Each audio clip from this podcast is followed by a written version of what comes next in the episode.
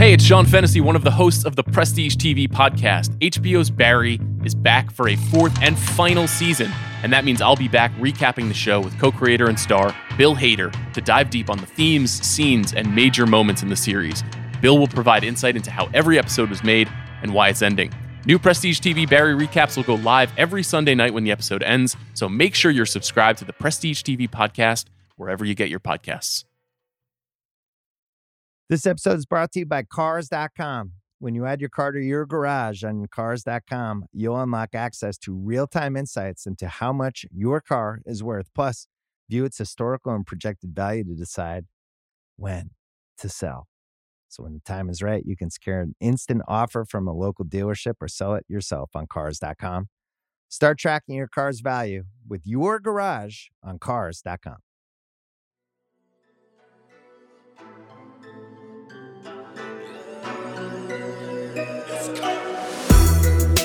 Listeners, welcome the sound. Oh, I'm Justin Charity. And I'm Micah Peters. We're your sound only codes here to record our deepest, darkest thoughts about the big video game out this week The Legend of Zelda, Tears of the Kingdom, sequel to Breath of the Wild, exclusively on the Nintendo Switch you know, or you may have been experiencing it as I've been experiencing it, which is through TikTok and people doing weird stuff on it already, like three days after the game's release.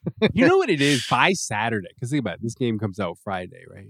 By mm-hmm. Saturday, you already see this this stuff that was happening like with Elden Ring, where it's just like, oh, even if you don't have time to play this game, like you really could just like sit on the internet all day and watch people do yeah, just watch shit. rage compilations. Just yeah. watch people, you know, sandboxing, using logs to skate on rails, and you know, like, hmm, how can I build, you know, a functioning Panzer tank yeah. using cutesy little Zelda animals? Although I'm glad you brought this up because before we even get into explaining Tears of the Kingdom, I want to propose a theory of of this game, which is that there are two kinds of people. There are the people who are like you just described, right? They're building tanks. They're building these really elaborate mechs, you know? And then there are people like me. And people like me go, I'm just going to build a really long plank. I'm going to fuse 20 planks together and build a plank that touches the sky, like the Tower of Babel, and I'm going to carry it with me across the map so that I can cross literally any obstacle. And does it look pretty? No, it looks ugly. It looks janky, but it works.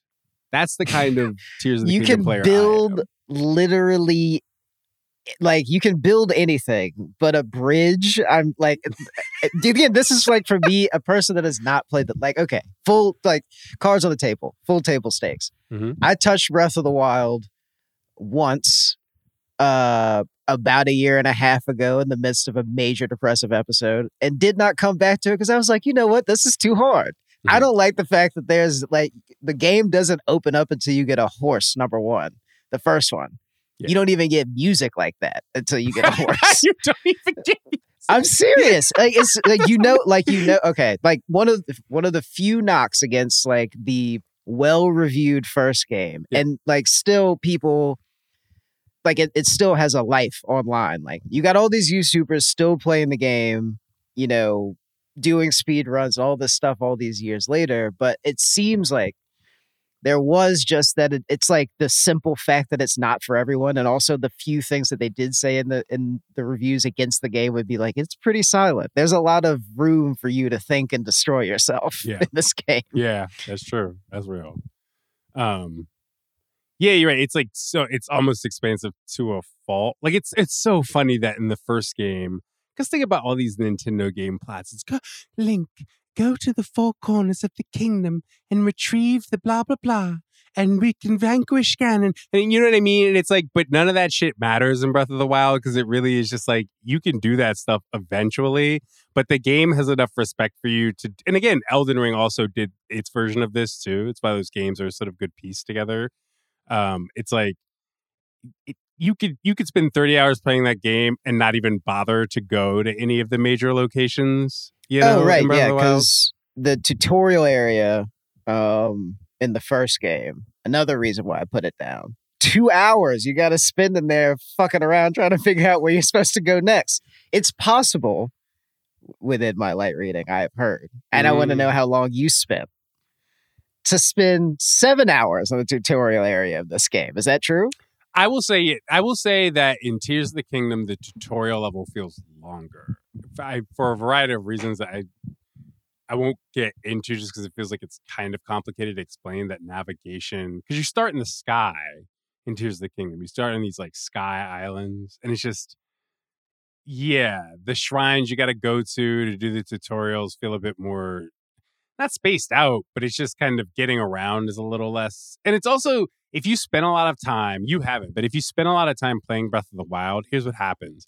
You get like a hundred hour, two hundred hour playtime, and you spend so much time using the paraglider, and it's really annoying. It's like innervating in the beginning of Tears of the Kingdom that you don't have the paraglider, and it, you start twitching and shit, and you just like this sucks. I can't get around. Where's my paraglider? Oh, so yeah, it's- it's like one of those. Okay, so here's the thing that I like that they did in Jedi Survivor because I was so annoyed with how they handled it in Fallen Order. Like, which I went back to beat after bouncing off of it for my for my pride Mhm. and because I couldn't just step back into Jedi Survivor cold. so, like maybe f- four to six hours before the completion of the of Fallen Order, you get the ability to double jump as a story beat, and it is so annoying that it takes that long. Oh, so many things are closed off to you. Platforming is like ridiculously like first iteration of Crash Bandicoot difficult, like platforming. like and you sliding all over the place, and then you finally get the double jump, and then it's like impossible to gauge distance using it. so Mm, mhm. like the thing that they do is that they start you in Jedi Survivor with basically all the abilities that it's possible to get. Like okay, right. in in Fallen Order, save for like lightsaber combat, which is miles ahead of the first game. Um, so yeah, like I do understand the specific frustration of having something that you use to get around and also informs your understanding of three dimensional space, Yes. like in a franchise being taken away just so that they can, you know, throw some text box at you. That shit pisses me off. yeah, yeah. It's like so tough too. Because you know what it is? It's one thing it, when they do that with a sequel of a game, and it's like, okay, the game before it that set your expectations is twenty hours long or something. But it's it's the fact that people spend hundreds of hours in that world in Breath of the Wild, and so you re- you have that muscle memory that's just like. Oh, I can't just reck- I can't just recklessly jump off a cliff because I don't have and glide Yeah. to the next county. Yeah, it's it's real. It's real. Um, but you're right. It's like the tutorial's a bit longer, and it's funny. Like there's this sequence where you dive off the islands when you're kind of done with the tutorial, and you're back kind of in the the area of the original game, right? Like the ground level, because it's basically first of all they they they pulled the Elden Ring shit where it's like there's also a map under the map, you know. So it's like you have the sky islands, which are kind of sparse you have the ground from like the original Breath of the Wild. It's like changed, but it sort of feels familiar. And then they added these like dark caverns beneath this uh you know what I mean? The depths. I have seen images of the mystical potato. Yeah, yeah. You know what I mean? um, so you've got this three tiered level and and stuff like that. And I don't know, it's like as soon as you get on the ground level, you start seeing these little stations that weren't in the original game where it's like a bunch of wheels are strewn about and some wood, and you're clearly meant to build like a wagon or something like that. And it's sort of seeding the idea of something that we have both sort of watched a lot of people do online, which is like, oh, in this game, you have, and now we can, I guess, talk about the fundamentals of Tears of the Kingdom. So it's like a Zelda game.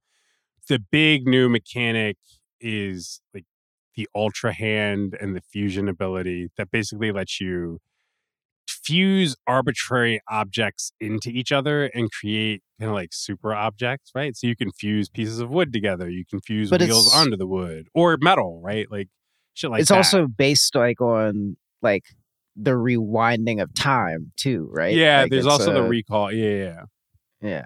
yeah. Um, and these Yeah, I- the abilities from the original game. So you don't get the abilities you had in the original game and this. They they got rid of the old shit for the Yeah. So basically, you are on a Ferris and locked in the utility room and Scream 2 doing the little MacGyver scene where you piece together a tractor out of like a glue gun and some sticks and and packaging tape. it's basically just kind of engineering solutions. yeah, redneck engineering uh, is the the Reddit page that I would compare it to. Um, Tears of the Kingdom. I think it's weird. I, one thing I thought was odd in the beginning of this game, right, is like you see all this vehicle shit, but like when you first when you're first engaging with the idea of making a vehicle, I don't know, it's if you've spent any amount of time running around in the original in Breath of the Wild, right? It's like nothing is flat really. So when it's just when you only have wood and you don't have steering columns yet and you're just trying to like use fans to get around, it's a lot of jerry rigged contraptions that just crash immediately. um, and it's also, I think, to the thing I was saying about the paraglider, right? It's like, it's it's interesting that they made this game right where they they have these sky levels right? They really in this game want to do a lot of stuff with verticality i'd say. But all the new mechanics that they add all the new elements that they add to this game like it, it does matter that they didn't just make a new game with new assets in a new place. Like it matters that all of this stuff is forced to revolve around the the yeah like the physics and the geography of a game that was not designed with those mechanics originally in mind. And i do feel that when i play it. Like i don't know man. Like it, it's it's fun but it i definitely feel that and it, it's gotten better the more i've played it but I, i'd say in the first 10 hours or so there was just this real palpable psychic resistance to playing it like its own game rather than just being like, why can't I play this like Breath of the Wild? This is annoying. You know, I had to Mm, really get over that. Yeah, I mean, like, which I guess lends itself to most people that are sharing anything about it, like sharing ways to break the game, Yeah. or ways to turn it into something up, to turn it into Death Stranding. Like, there's very Yeah. like it's that is a, that's also another reason that like I I'm I wasn't fucking with the original because of I, I mean like straight up I just don't like there being that many gauges on my heads up display, you know, Mm, mm. determining my grip strength and whether or not I'm cold and have I ate enough today. And yeah. it's a lot of things that, like, it's, The I P think that- meter, Death Stranding has a yeah, P it's meter. like there is, there Have I peed lately? Like, it still feels like, you know, while it is like an achievement of whatever you want to call it. Like I gotta Mhm. imagine that playing the game as a as a as a developer is like incredibly is a disorienting experience. Like but it's straight up just not a game for everyone, which like the marketing campaign around it. Like you know the like the last trailer that came out where it's just like the guy that's sitting on it's literally the meme of the guy sitting on the bus with the phone out the side of the window being like and this is the version of this guy's life and this is the version of this guy's life and this guy's a Okay, so you remember you know what meme I'm talking about though, right? You know like it's like that meme of the the two it's like two identical guys sitting Oh, on looking a out of the bus. Yeah, yeah, yeah, looking yeah. out of the window Right, and one right. is looking at like you know the sunset Right. and like these autumnal hues and all this other shit and he's like you know hater is what it says above him and the other one is just kind of like analytics or something i don't know whatever Yeah. whatever it is this is basically the plot of this commercial because he looks out of the window of the bus that he's sitting on with no switch Mhm. and he Mhm. just sees gloom you know like it's just like he is willing to get up out of that bus seat and go gently into the good night basically at the beginning of this of this commercial and then he gets he gets the new Zelda game, and it's like his life changes. it Oh, is such no. a hilarious That's commercial. toxic gamer. Yeah, that's like a toxic gamer made that commercial. Jesus. Like, especially considering the way that Nintendo has been handling leaks and like everything in the lead up to this game as Yeah. well. Incredibly draconian, very weird. But you know what? Um, I'm still gonna try it. You know, so I'm still gonna give it a whirl. That, but also the the commercial as you described it to me reminds me of that old infamous quote from uh the old Nintendo president when he's mad as fuck about people buying the original PlayStation. He's like fucking depressed people like the PlayStation. people like to play depressing games. we make happy games. All these depressed ass middle aged people buying Metal Gear Solid and Siphon Yeah. Filter feel and like- riding yeah, the bus. Sad as fuck. Um, yeah. uh, but yeah, Queuing okay. up Metal Gear Solid, like, oh, you're here to have a good time. Those are the other guys. We're here to have a bad time. um, yeah, I don't the the headspace for this game. I don't know. It's I was talking to, like Ben Lindbergh about it. It's it's sort of more. It's more Minecraft or Fortnite than you think a legacy single player video game should be because of the building mechanic, right? Like, I and I think an interesting thing about Tears of the Kingdom 2 is like if you think about Breath of the Wild, the way people talked about the game already was very you can do anything. You can go anywhere, right? It's very common talking about AI. Yeah. Yeah, yeah. um, but it's so you take that game and somehow the sequel is even more that. It's more you can do even more everything, right? And I don't know. I, part of me, like, there are two versions of this, right? You could have gotten more Breath of the Wild in this game as more just being like they just did more shit. They could have done this as DLC, but it's just more of the same. And instead, I think they really landed the feeling of no, it's more. Like you can build a jet. you can crucify Koroks. You know what I mean? Like that kind of you can Yeah, do you just- more shit is is even if I still don't know what I think about the sort of more is better or is it element of it, right? Because to I, I kind of I wasn't in the same headspace as you playing Breath of the Wild, I'll admit. But I do I do think the original game both it's like very expansive and yet I feel like the core systems of it are straightforward enough that I always felt in the beginning of Breath of the Wild that I was just short of overwhelmed, right? I, I was sort of more on the side of like, wow, I can do everything. And so if that's how you felt about Breath uh, Breath of the Wild, like what you were saying earlier, I do feel like Tears of the Kingdom is Will that square. largely that off square. putting. Yeah, because it's it's so that squared. It's like my wife is also playing it, and she put it as like, yeah, at least in the beginning of the game, it really does feel like every ten steps you're forced to make a decision about something, or you're being sort of like encouraged to.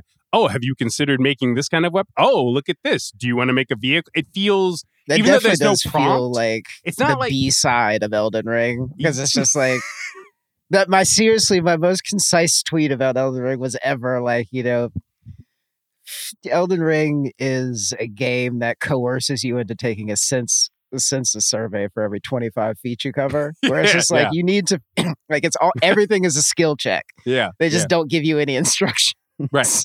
Right. And that's, I mean, it, that it kind of works in a lot of ways because think of all the other games that would harass you in a similar way, but it would, a prompt would come up and be like, do you want to do, like, that's how Horizon would do it. Horizon would be like, it would be every 50 feet you'd be compelled to make a decision, but it would be Aloy being like, do you want to do this? So at least Elden Ring and Zelda both have this decency to kind of overload you with potential choice, but also shut up about it a little bit and let you just take your time. Um, so I do think that's maybe why I don't have exactly the kind of reaction that you have to it of, of you know what I mean, of feeling like the Mm. systems are a little using way too many napkins. Um, I don't know. yeah i mean it's also like i i think that it's also a thing that is easy to perceive from the outside as being like you know too it, the game using too many nav guns. I mean, again, like I have not played it, I haven't touched it. Like I really didn't give Breath of the Wild a chance outside of the tutorial area, you know? Yeah. Um I just assume that there is a rhythm that you eventually lock into where it's just like uh oh, this gap needs to be I need to get across there. So let me pull out the ultra hand and the whatever thing and build a build the Arc de Triomphe or whatever. Yeah, yeah. it's just um yeah, I like I don't think that like yeah, I, I think it's just like you really got to be in the place for that though. Yeah, for sure. For sure. This episode is brought to you by Thomas's. Thomas's presents Pondering the Bagel with Tom. Oh, the paradox of the bagel! Tis crunchy yet soft, tis filling yet has a hole, tis a vehicle for spreads, but only travels from toaster to plate. Thomas's, huzzah! A toast to breakfast. This episode is brought to you by Jiffy Lube. Cars can be a big investment, so it's important to take care of them. I once got a car that I started out with 25,000 miles on. I got it to over 200,000 miles because I took care of it. You know how you take care of a car? You take care of the maintenance, the oil, the brakes, all that stuff. And if you don't, you can have a car just completely fall apart. When your car needs maintenance, head to Jiffy Lube. They provide automotive excellence at speed. Get your oil change, brakes checked, tons of other multi care services. It's all done by expertly trained technicians who actually care about taking care of you and your car. Jiffy Lube, car more. To find coupons and start an instant online estimate, visit jiffylube.com. This episode is brought to you by Anytime Fitness. We're not all professional athletes, but we all have health goals. That's why Anytime Fitness gives you access to personalized plans and support from a coach. Plus, you can track your training, nutrition, and recovery progress with the Anytime Fitness app, just like the pros. With 24 7 access to more than 5,000 gyms worldwide, get more from your gym membership. Visit AnytimeFitness.com to try it for free today. Terms, conditions, restrictions all apply. See website for details. Although I do think that there's a kind of, and I think a big part of the appeal of like how Nintendo's approached these past two Zelda games is it's almost like a paradoxical quality, right? Where it's like you'll see all of those people. Like it was, it was that contrast I was just uh, drawing earlier between the people who who build the really immaculate mechs versus the people who just are like, I'm going to build a really long bridge and go over this thing, right? And to me, they're whether you're doing like shrine puzzles or whether you're trying to get around or through some part of the environment, there is this kind of paradoxical signal of like the stupider your solution to something is, the smarter you feel for coming up with it. You know what I mean? Like I just I that's something about the game, like no other game I've ever played, just makes you feel like you really, even though you know, right? You know the developers and the playtesters have anticipated every little thing you were going to try to do to get over, around, or under the obstacles they put before you. And yet the game is good at creating this mirage, right? Of letting you think that you you're you're smart and that you outsmarted the game and its design and like that to me is the kind of that's the the i don't know like the core feedback of this of why these games work right i just get to feel smart for doing some stupid shit so stupid inelegant solution that almost falls apart right before it doesn't you know what i mean I don't know. And having, I think honestly, it's like it's that, but also having a vehicle that can steadily carry that all the way to the finish line. Like the game is well designed enough for you to mess it up. Like yeah, like, yeah, and, and yeah. for it to hold all of that and not crash or change or whatever. It's all within the parameters. Yeah, it's like oh man, I'm thinking back of like games when we were younger where you really could like if if games had jank back in the day it was jank where it's like you would get soft lock. Like you would you would sometimes like fuck up a save file. Like you know what I mean? The the kind of Yeah. shit where it's like you could try to be clever, but you might fuck around and lose tw- like Bioshock. Oh my god. I remember Bioshock. I got like 20, I got like 15 hours in a Bioshock and then just couldn't proceed because I did some shit. You know what I mean? And it's like, yeah, breath. It's like Nintendo has turned. It's like made a science of of like that being impossible, right? Like they have into they've used like the Galaxy AI brain to anticipate every stupid thought you were going to have about the thing in front of you. And it's impressive. Like you said, it's to the point of being a developer, like a game dev, and playing this game must be wild. If you, you know what I mean, if you're actually attuned to like all the little decisions that went into everything. Um, yeah, I don't know. Wait, but then here's my question for you: Are you are you inclined to a skip Breath of the Wild because you already bounced off it and try Tears of the Kingdom? B go back to Breath of the Wild, or or C, See, like, okay. miss So- this moment and just watch it all kind of on Twitch and YouTube and Twitter. TikTok. Feel like it's I'm closer to just picking up Breath of the Wild because it's in here in the house. Like Yeah, my, yeah. my girl like my girlfriend has it on Switch. Like Mhm. it's like I could I could play it, but I don't feel the same sort of compulsion, say with like I did with Fallen Order, because one, I Yeah. you know, that is also a much it feels like a much more story driven franchise, you know, like it's trying to be very like there's missable story beats there. Not to say that they aren't in Zelda, but they also don't feel like the point.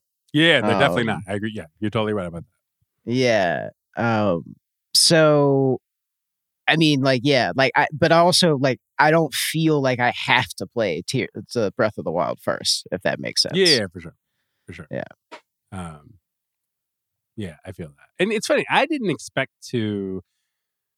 Like to me, the weird thing about this game is like, like I said, I I spent hundreds of hours playing Breath of the Wild, and it's sort of when you first pick up Tears of the Kingdom, you're like, oh, in a way, I've already played myself sick on this game, and I, that was my worry going into it. It's like, have I already played myself sick on this game before it was even out?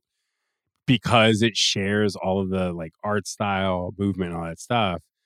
And I've I'm definitely having after getting over some the initial trepidation, right? It's like I'm definitely having a better time with it than I expected to have, and I'm more impressed with it um, than I expected to be. And even then, I still feel this sense of like I don't know that I'm capable of getting sucked into this game the way I got sucked into Breath of the Wild. Like I can already Yeah. tell that with like Street Fighter, like I'm getting in advance for Street Fighter 6 and the moment it comes through from Capcom, I'm probably going to drop tears for that to be honest with you. You know what I mean? It's Yeah. it's and I would I I wouldn't have said that about Breath of the Wild when that shit was out. You know what I mean? No, I like I do get what you're saying about like, you know, a bit of the novelty wearing off, especially when like something is made in the like it's made to be a sequel, you know? Like it's made not to necessarily reinvent the wheel of what what came before it, but like I felt the same way about Fallen Order like playing it on the hardest difficulty, I threw myself against the final boss for like a like 2 days straight. Like it was just like I got to and it wasn't like I was just getting annoyed because I'd never I hadn't done an action RPG all the way up to the final boss and not been able to understand the logic of like the way that the fight was going, you know? Like why should why could she just, you know, summon up a sentry droid to save her when I'm when I have her under pressure? That's like very annoying to me. And honestly, I'm gonna tell you right now, I don't understand how Jedi Fallen Order got all those got all these glowing reviews the first time around. I think it was really just like the last 10 minutes of the game when you meet Darth Vader. And that is such a well designed sequence. Like it uses all of the platforming you learned in the game thus far, all the physics that you've seen happen in the outside world, the ways that platforms can move and bend changes. It's very like arresting and it's amazing and it's great but it's the last 15 minutes of like a of a of a 10 something hour campaign you know um so like really when i started jedi survivor i was kind of like i was already kind of sour on the idea of it but then the combat was like so much better than the, like I, I was so annoyed in the first But when game you say it was get- better, like what's but yeah, can you eliminate so- it a little bit? Um, I don't know how many of those videos you've watched about, uh, like the insider videos where they'll be like, uh, trained special ops sniper rates realness of scenes from shooter or whatever. Yeah, like, yeah, yeah. so it'll be like a swordsman talks about Cal Kestis's lightsaber form, and oh, he's like, "Oh, he's completely lost at close range." And it's like the thing is that you're watching it, and it starts to make sense to you if you were annoyed with the way that the combat went over in the first game, because you're just kind of like, "Man, I have all of these cool flippy twirly moves that I've unlocked, and these these chains of combos that I should supposedly be able to get off, and I'm not button mashing." You know what I mean? Like I'm doing the timed inputs for the attacks, and you can never get a full combo off because it's like you're so weak in every every enemy in the game. If you're playing on Grandmaster, I guess can break your poise or whatever. Is there's no name for it in, in Jedi, but it's just like you can get tossed out of your combo animation very easily. So you end up having to fight very defensively with a lightsaber, which doesn't Did feel, right. Yeah, I feel that. Okay. Um, so they added. So in in this game, in in the in the previous game, you got as many as three lightsaber stances, but there was only really one lightsaber stance, and there were special moves. Eh, I mean, like, or you had the single and the double bladed lightsaber, and then you could have a special move where you break your double lightsaber into two lightsabers, and you could do a swing pirouette move or whatever. So they separated them all out, and you have single bladed, double bladed, dual bladed, and then you have a blaster stance. And I think like I found myself gravitating towards the blaster stance the most because um it well one it, do, it actually does make the game somewhat easier but also like the combat gets so much more smooth because you can keep the pressure on people with the blaster or um whittle down their block meter so that you can actually get your combos off, you know, and the more spiritual part of it is that like it feels more like its own game when you could use a blaster and a lightsaber. Like it feels like something that Cal would do. Um, because he feels like a weakling in the first game. Like it's just like he's not cool. His voice is, you know, he's just like a very mewling, like, ow, why are you hitting me so hard type of character. Like, and it's just like, and so the second game, you know, he's he's he's grown a beard and he said no more bullying, and it's five years later. And yeah, like it's it feels more like like Cal Kestis coming into his own as what- whatever type of Jedi he wants to be. However, this this franchise by Respawn understands the Force and the way that people use it and their relationship to it. It feels truer to that than it being like, um, you know, I want to be like this character in this Star Wars movie Mhm. because there's also like a cross guard uh, style, which is like it's basically Kylo Ren's lightsaber, and it's like this heavy, cleaving, slow style. Honestly, I find it kind of difficult to get those combos off because yeah, your timing has to be really good. So does your spacing. Mhm. Um, but there were, you know, factions on the internet of people being like, well, I'm just going to go back to using single bladed because that's what a Jedi would do. You know, like this doesn't feel right. Why do we have all these different lightsaber styles that aren't that that you know like Jedi's don't use? And it feels very dumb to me because it's just like this character is kind of first of all, Cal Kestis is one of the Padawan learners that survived uh, Order 66. So being traumatized to the point where you just want to disappear and then reconnecting yourself to the Force and coming out of it, you would be different than a lot of other Jedi that have come before, would you not? Mhm.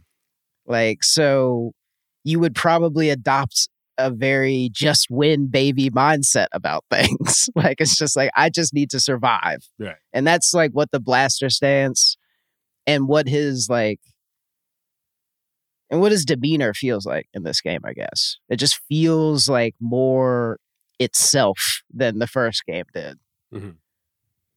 Um, that being said, I was burnt out on it uh, already in the way that you felt you might be for Tears of the Kingdom. So I was just like, I'm going to play it on the hardest difficulty, but I'm capping all of the boss encounters at five tries. I'm not going to just like throw myself at it. Wait, what do you mean capping them? Like if you meet the like if you you know like if you fight a boss and you lose like I'm only I'm losing a maximum of five Oh, times. Oh, I get what. Okay. and then I'm gonna turn the difficulty down I because I don't like it's like the fights still like the humanoid lightsaber duels. Mhm. They have moments where they feel like high flying and cinematic, like you're on a catwalk in the energy cup link building on Naboo, like they have in Phantom Menace or whatever. And then like you know, it feels like that maybe the first two times, and then it's just kind of like these patterns are all the same. And I feel like there's a rule that I haven't learned yet that I keep getting dinged by. Um, No, I feel that. I feel that. I um I still haven't played any of these games, and my standard for judging whether I share your enthusiasm for the second one uh, is is the Star Wars VR lightsaber game at Dave and Buster's. Um, that is that is my only point of comparison. I have not played any of the the lightsaber Star Wars games. Um, yeah, I don't know. Jedi Survivor, Tears of the Kingdom, and then Street Fighter comes out. I'm, man, listen, I I hope I finish this game soon because otherwise, like, I don't know when I'm finishing Tears of the Kingdom. I might just watch my wife play, honestly, but we'll see. Um, yeah, I don't know. It's like I think the other thing about Tears of the Kingdom, just on a last note, it's like it's wild to think of how long ago like Breath of the Wild came out, and then that was also when the Switch came out. And the Switch is like the weirdest console because it's just like like right here on my desk recording this. I have the PlayStation 5, right? You and I recorded some episodes where we talked about our journeys with this fucking PlayStation 5. And then obviously you got like Xbox out, and it's just like the Switch, right? Feels like it's kind of been like it's super convenient. And if you want to play fucking Animal Crossing, that's your console. But otherwise, it's just like Tears of the Kingdom feels huge. And it's on this console that runs everything in 720p and yeah, struggles to stay on the internet. And also, the controllers are always dropping out and dropping inputs. And it's, and it's like incredibly hackable. Like it's Yes. just very like I, it's the little console that could in so many ways. It's like wild to think that this huge game is on this this device that feels like I got it at Toys R Us, you know? yeah. Um, I don't know. Shouts shouts to Nintendo. Um, this feels like it, it has to be the last like game of its scale on this console. And I have but I have no idea when a new Nintendo is coming out. Um so who knows? Um I think that's all I got about Tears of the Kingdom and Breath of the Wild, since we talked about that a lot too. Um and also Elden Ring and Death Stranding. I don't know if they had anything else to say about those two. I don't have anything else to say about Jedi Survivor. You know, maybe I'll have an update once I beat it, or kill the Rancor. Um, on that note, soundonlypod at gmail.com. Listeners, email us about Star Wars, about Zelda. Um, th- yeah, this remains like the, also Breath of the Wild, Tears of the Kingdom are the only games I've played. I watched my wife play Ocarina and uh, Skyward Sword. So yeah, people who know more than me, email us soundonlypod at gmail.com. That's all we got this week. I'm Justin Charity. And I'm Micah Peters. Shouts out to our producer, Stefan Anderson. We'll see y'all next week.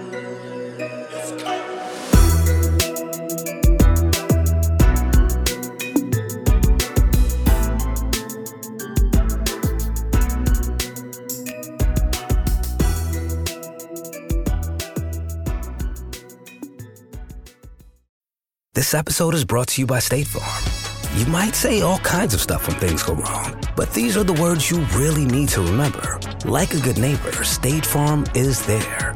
They've got options to fit your unique insurance needs, meaning you can talk to your agent to choose the coverage you need, have coverage options to protect the things you value most. File a claim right on the State Farm mobile app and even reach a real person when you need to talk to someone. Like a good neighbor, State Farm is there.